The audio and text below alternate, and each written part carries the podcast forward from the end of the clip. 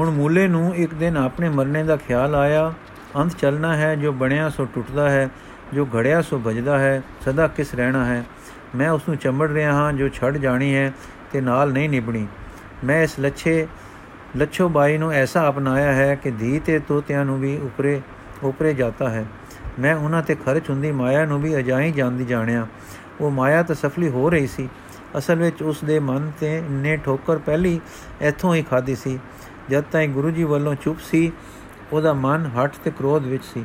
ਜਦ ਹੀ ਕਿ ਧੀ ਦੋਤੇ ਘਰੋਂ ਚਲੇ ਗਏ, ਤਾਂ ਉਸ ਦੇ ਮਨ ਦੀ ਹਠਾਗਰਿਆਂ ਵਾਲੀ ਜਕੜ ਢਿੱਲੀ ਹੋਣ ਲੱਗ ਪਈ।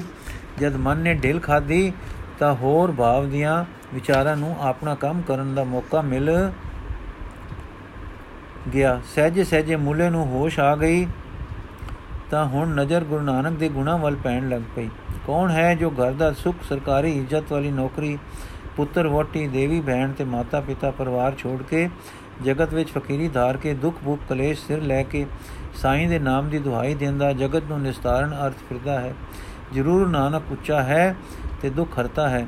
ਐਸੇ ਐਸੇ ਵਿਚਾਰ ਤੇ ਸਮਰਥਕ ਸਾਹਮਣੇ ਦਰਸ਼ਨ, ਸਤਸੰਗ, ਗੁਰੂ ਜੀ ਦਾ ਵਰਤਾਓ ਤੇ ਪ੍ਰਭਾਵ ਤੱਕ ਤੱਕ ਕੇ ਆ ਇੱਕ ਦਿਨ ਮੂਲਾ ਵੀ ਦਿਲੋਂ ਮਨੋਂ ਟੁੱਟ ਕੇ ਚਰਨੀ ਡੱਠਾ ਤੇ ਲੱਗਾ ਬੇਨਤੀਆਂ ਕਰਨ, ਹੈ ਦਾਤਾ, ਤੂੰ ਮਹਾਪੁਰਖ ਹੈ, ਤੂੰ ਜੋਤ ਇਲਾਈ ਹੈ, ਤੂੰ ਜਗਤ ਨਿਸਤਾਰਨ ਆਇਆ ਹੈ, ਮੂਰਖ ਨੇ ਸਾਰ ਨਾ ਜਾਤੀ, ਦਿਨ ਰਾਤ ਨਿੰਦਿਆ ਕਰਦਾ ਰਿਹਾ ਹਾਂ, ਦਿਨ ਨਹੀਂ ਵਰਿਆਂ ਬੱਦੀ ਗੁਣਾ ਦੇ ਦਾਤੇ ਵਿੱਚ ਔਗਣ ਰੋਪਦਾ ਰਿਹਾ ਹਾਂ, ਤੂੰ ਜੋ ਸਲਾਹ ਗੁਣ ਸਲਾਹਣ ਜੋਗ ਹੈ, ਮੈਂ ਤੇਰੀ ਨਿੰਦਾ ਕੀਤੀ ਹੈ, ਹੁਣ ਤੇਰੀ ਸ਼ਰਨ ਆਇਆ ਹਾਂ ਜੋਗ ਤਾਂ ਬੜੇ ਦੰਡ ਦੇ ਹਾਂ, ਪਰ ਮਿਹਰ ਕਰੋ, ਆਪਣੇ ਬਿਰਧ ਦੀ ਲਜਿਆ ਪਾਲੋ ਤੇ ਮੇਰਾ ਬੇਨਿਸਤਾਰਾ ਕਰੋ।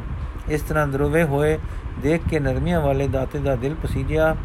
ਹੁਣ ਕੀਤੀਆਂ ਤਾਂ ਭਲਾਈ ਸਭ ਕੋਈ ਕਰਦਾ ਹੈ, ਪਰ ਅਵਗੁਣਾ ਦੇ ਬਦਲੇ ਨੇਕੀਆਂ ਕਰਨ ਵਾਲਾ ਇੱਕ ਗੁਰੂ ਨਾਨਕ ਹੈ। ਹਾਂ, ਗੁਰੂ ਨਾਨਕ ਪਸੀਜਿਆ ਵਰ ਦਿੱਤਾ, ਸਿਮਰੋ ਸਤਨਾਮ ਗਤ ਤਾਈ ਸਤ ਸੰਗਤ ਮੈਂ ਮਿਲ ਸੁਖ ਪਾਈ। ਕਰ ਬੰਧਨ ਕਰਤਾਰ ਅਗਾਰੀ, ਪਾਵੋਗੇ ਅਪਵਰਗ ਸੁਖਾਰੀ। ਵਰ ਹੋ ਗਿਆ, ਦਾਤ ਮਿਲ ਗਈ, ਮੂਲੇ ਦੇ ਮੋਹ ਪਟਲ ਟੁੱਟ ਗਏ, ਹਉਮੈ ਦੇ ਛੋੜ ਕੱਟੇ ਗਏ, ਸਿਮਰਨ ਵਿੱਚ ਸੁਰਤ, ਸੁਖ ਤੇ ਸਹਿਜ ਨਾਲ ਲੱਗ ਗਈ। ਜਦੋਂ ਆਤਮਾ ਵਿੱਚ ਸਿਮਰਨ ਦੇ ਰੰਗ ਨੇ ਸੁਖ ਦਾ ਰੰਗ ਲਾ ਦਿੱਤਾ, ਬ੍ਰਿਤੀ ਤੇ ਮਨ ਅਨੁਕੂਲ ਹੋ ਗਏ ਤੇ ਸਾਈ ਰੰਗ ਰਤੇ ਗਏ ਤਾਂ ਮੂਲੇ ਦਾ ਰੰਗ ਦੇਖ ਦੇਖ ਚੰਦੋ ਵੀ ਬਦਲੀ ਤੇ ਅੰਤ ਉਸ ਦੀ ਮੋਹ ਮਾਇਆ ਦੀ ਕਾਈ ਤੇ ਛਾਈ ਘਟੀ। ਆਪਣੇ ਜਵਾਈ ਵਿੱਚ ਉਸ ਦੀ ਸੰਤ ਭਾਵਨਾ ਹੋ ਆਈ। ਸਾਕਾਦਾਰੀ ਦੀ ਪਕੜ ਬਿਨਸੀ ਤੇ ਸਤਸੰਗ ਦੇ ਨਵੇਂ ਨਾਤੇ ਜੋੜਨ ਦਾ ਚਾਹ ਆਇਆ, ਪਰ ਹੁਣ ਉਸ ਨੂੰ ਆਪਣੇ ਆਖੇ ਹੋਏ ਕਠੋਰ ਬਚਨਾਂ ਦੀ ਸ਼ਰਮ ਖਾਵੇ ਕਿ ਕਿਸ ਮੂੰਹ ਜਾ ਕੇ ਸ਼ਰਮ ਤਕਾਵਾਂ।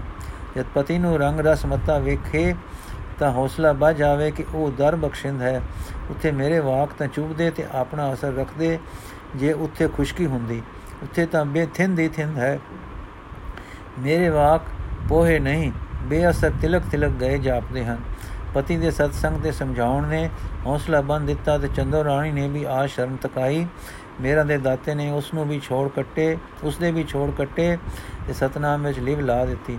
ਹੁਣ ਜਦ ਕਾਲਜੇ ਨੂੰ ਠੰਡ ਪਈ, ਆਪਣੀ ਮਹਿਲ ਹੱਟੀ ਤੇ ਆਤਮ ਸੁਖ ਮਿਲਿਆ ਤਾਂ ਦਿਸਿਆ ਕਿ ਗੁਰੂ ਨਾਨਕ ਤਾਂ ਰੱਬ ਦੀ ਜੋਤ ਹੈ ਤੇ ਉਸ ਦਾ ਜਗਤ ਵਿੱਚ ਫਿਰਨਾ ਜਗਤ ਨੂੰ ਸੁਖ ਵੰਡਣ ਵਾਸਤੇ ਸੀ, ਜਿਸ ਨਾਲ ਕਿ ਸਾਨੂੰ ਦੋਤਿਆਂ ਨੂੰ ਪਾਸ ਰੱਖ ਕੇ ਸੇਵਾ ਦਾ ਅਸਰ ਮਿਲਿਆ ਸੀ, ਜੋ ਅਸਾਂ ਕੋਈ ਕੋਈ ਤਰ੍ਹਾਂ ਨਿਭਾਇਆ। ਪਰ ਧਨ ਦਾਤਾ ਹੈ ਜਿਸ ਨੇ ਸਾਡੇ ਅਵਗੁਣ ਨਹੀਂ ਚਿਤਾਰੇ ਤੇ ਆਪਣੀ ਮਿਹਰ ਵਿੱਚੋਂ ਸਾਨੂੰ ਵਰਸਾਇਆ ਸੋ।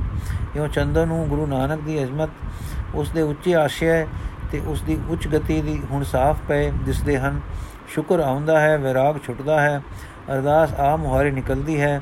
ਫਿਰ ਸਿਮਰਨ ਦਾ ਰੋ ਰੰਗ ਰਸ ਵਾਲਾ ਹੋ ਕੇ ਵੱਜਦਾ ਹੈ ਤੇ ਕਦਰ ਪੈਂਦੀ ਹੈ ਕਿ ਕੀ ਨਿਆਮਤ ਸੀ ਇਸ ਦਾਤੇ ਪਾਸ ਜੋ ਅਸਾਂ ਨੂੰ ਹੁਣ ਮਿਲੀ ਹੈ ਤੇ ਪਹਿਲੇ ਇਸ ਤੋਂ ਅਸੀਂ ਵਿਰਵੇ ਸਾਂ। ਹੁਣ ਦੀ ਫਕੀਰ ਹੋ ਗਈ ਨਹੀਂ ਦਿਸਦੀ, ਪਰ ਸੁਖ ਦੇ ਘਰ ਆਪਣੀ ਜਗਤ ਮਾਤਾ ਹੋ ਗਈ ਦਿਸਦੀ ਹੈ। ਗੁਰੂ ਜੀ ਇੱਥੇ ਕਿੰਨਾ ਸਮਾਂ ਟਿਕੇ ਰਹੇ ਤੇ ਬਹੁਤ ਜੀਵਾਂ ਦਾ ਉਧਾਰ ਹੋਇਆ। ਅਜੀਤਾ ਇੱਕ ਸ਼ਕਤੀਮਾਨ ਪੁਰਖ ਬਣ ਗਿਆ ਤੇ ਸੱਸ ਸੋਰਾ ਪਾਰਗ੍ਰਾਮੀ ਹੋ ਗਏ। ਗੁਰੂ ਜੀ ਕਰਤਾਰਪੁਰ ਆ ਗਏ ਤੇ ਅਜੀਤੇ ਨੇ ਮਾਤਾ ਜੀ ਤੇ ਪਰਿਵਾਰ ਨੂੰ ਕਰਤਾਰਪੁਰ ਪਹੁੰਚਾ ਦਿੱਤਾ। ਸੂਚਨਾ, ਕੁਝ ਦਿਨਾਂ ਬਾਅਦ ਗੁਰੂ ਜੀ ਹੁਣ ਫੇਰ ਕਰਤਾਰਪੁਰੋਂ ਟੁਰ ਪਏ। ਪੁਰਾਣੀ ਜਨਮ ਸਾਖੀ ਵਿੱਚ ਪਹਿਲੇ ਕਸ਼ਮੀਰ ਤੇ ਫਿਰ ਸੁਮੇਰ ਮਾਨ ਸਰੋਵਰ ਜਾਣਾ ਲਿਖਿਆ ਹੈ। ਸੋ ਅਗਲੇ ਲੇਖ ਵਿੱਚ ਕਸ਼ਮੀਰ ਦਾ ਕੁਝ ਪ੍ਰਸੰਗ ਹੈ। ਵਾਹਿਗੁਰੂ ਜੀ ਕਾ ਖਾਲਸਾ, ਵਾਹਿਗੁਰੂ ਜੀ ਕੀ ਫਤਿਹ।